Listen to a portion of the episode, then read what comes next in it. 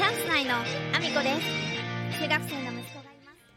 夢に向かって皆さん、おはようございます。岐阜県出身、岐阜県在住、ダンサー、スーツアクター、インフルエンサー、金ともりプロデュース、チャンス内のアミコです。おはようございます。本日もアミコさんのお粒の中身をダダ漏れさせていきたいと思います。よろしくお願いします。本日はですね、昨日のお話にもちょっとつながるんですけど、昨日ね、ちょうどあの、電話機の設定はお店ではちょっと難しいんだよっていうお話をさせていただいたんですけれども、えーと、最近ね、スマートウォッチ、アップルウォッチがね、一番最初だったと思いますけど、ファーウェイさんとかいろんなメーカーさんがスマートウォッチを販売されたりとか、あとは、あの、運動の時のね、その計測ができるような、あのフィットビットとかそういう商品もあるんですけど、いろいろそのスマートウォッチを最近買う方がね、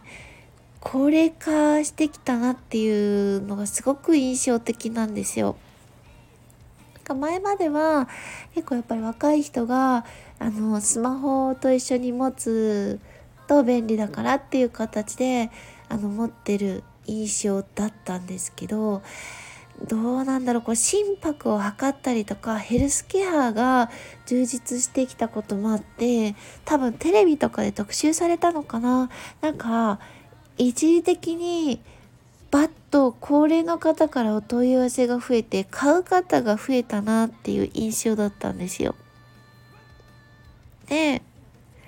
もちろんやっぱり、まあ、何度もねあのここでお話ししてるんですけどそういう購入者が増える時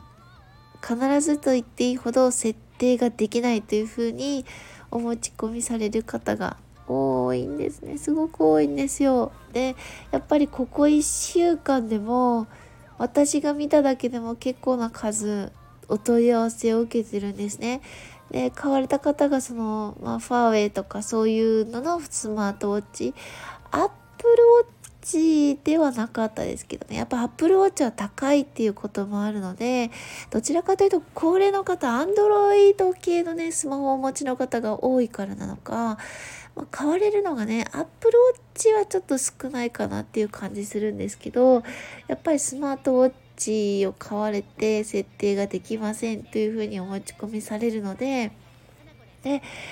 これね、あの、申し訳ないんですけど、やっぱり有料になるんですよ。設定をここでするっていう風なお店でするっていう話になると、あの、皆さんはね、あの、できる方がほとんどなのであのそのくらいやってやれよって思うと思うんですけどこれね一人に対応してしまうとあの一人で済まないんですよだから一人が、まあ、30分ぐらいで済むとしてもあの購入者がねテレビとか見て殺到した場合って1日に何台も売れたりする時が出てきてそれが全部あの設定できませんっていうふうにお持ち込みされると一日中それだけの対応に追われちゃうっていう状態でこれをサービスでやるというのはやっぱりちょっと難しいんですよね。あのまあ、そういう設定ができないっていうことは例えば Bluetooth の接続ができない Wi-Fi の設定ができないアプリのダウンロードができない削除ができないもういろんなところができない方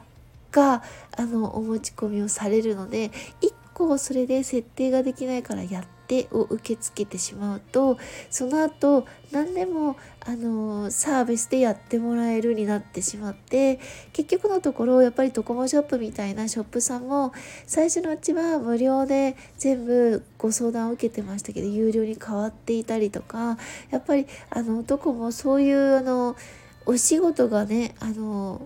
本来お店は数売ることで商品をお客様に販売することでなんとかね利益を保っているんですけどギリギリの人数の中そのお客様をサービスでやるっていうことをやってしまうと本当に回らなくなっちゃうのであのスマートウォッチのね設定であってもやっぱり有料ですというご案内しかできないんですよ。本当に申し訳ないんだけど。まあねこれがあの多分ねあの今のこの高齢の方が慣れてない状態で買われることがある程度収まってくるのは多分数年後には多分やってくると思うのでこの有料化なんですよっていう話をそこまでしなくても良くなる時は来るとは思ってお話ししてるんですけどやっぱり今現在ねすごく多いので。アプリのダウンロードであろうが Bluetooth の接続であろうが本当にねちょっとしたことであってもあの申し訳ないんですけども有料でのご案内をさせていただいてます。これはあのお店の方も一つ受けてしまうとあのたくさんのお客様に平等であの受付をしなければいけないということと一つお伺いしてしまうと他のことも結局説明が必要になってきてしまうのでご了解いただきたいなということとスマートウォッチは、えー、スマホとアプリね、ダウンロードすることと、設定は、あの、お客様自身でやっていただくっていう形で、基本的にはお願いしているので、あの、ご購入される時ね、一応お店の方も、あの、ご案内はしてるんですけど、苦手な方はね、あの、若い方とかは説明書なくてもできちゃったりするんですけど苦手な方とかは説明書を読んでもわからないという方もいらっしゃるので購入される時にあの注意をしてほしいなとは思います説明書はねあのネットでもあの画像で説明してくれたり動画で説明してくれたり個人的にそういうものをあの投稿してくださっている方もいるのでそういうものを見れる状態で購入をおすすめしてます。では、そんなこんなで今日も一日ご安全にいってらっしゃい。あの日の涙も